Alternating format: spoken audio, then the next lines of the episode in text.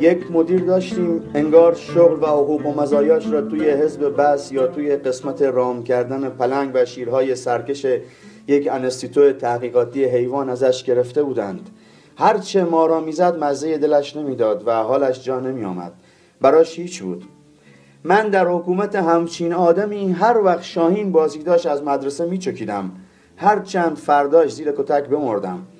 زمین شاهین ته محله ما بود دورش کپر و چادر کولیا بود.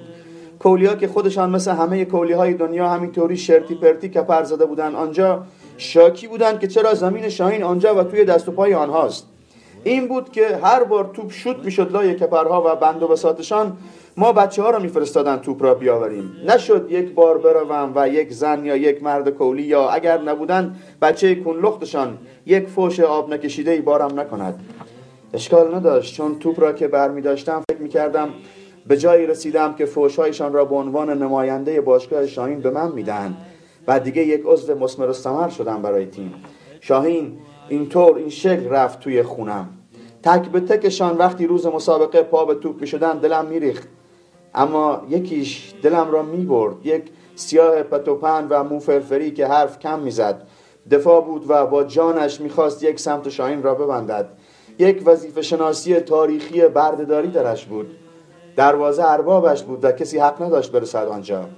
من شاهین که بازی داشت دلم دست او بود. صدای چلوپه استوپ سینه های فراخش هنوز تو گوشامه. اسمش علی بود و پسر آفریقا بود. علی پور آفریقا. پریشب یکی از بچه های صنعت اومد خونم. اومدن تهرون اردو بزنن برای لیک تا نشست گفتم علی پور آفریقا چه می‌کنه آبادان؟ گفت تو علی پور آفریقا رو می‌شناسی مگه گفتم بگی نگی گفت قبلا فلافلی داشت حالا با ماشین تو خط کار می‌کنه. ساکت شدم. گفت جوانان و امید تیم ملی بازی می‌کرد. می‌دونستی؟ نگفتم ها. نگفتم داری استورم به خودم توضیح میدی رفیق. استوره مخفی و تنهای خودمو. نگفتم وقتی همه عاشق فورواردای تیم بودن ما یه واشکی عاشق علی پور آفریقا بودم. فقط چای ریختم براش و در محاصره اندوه نشستم.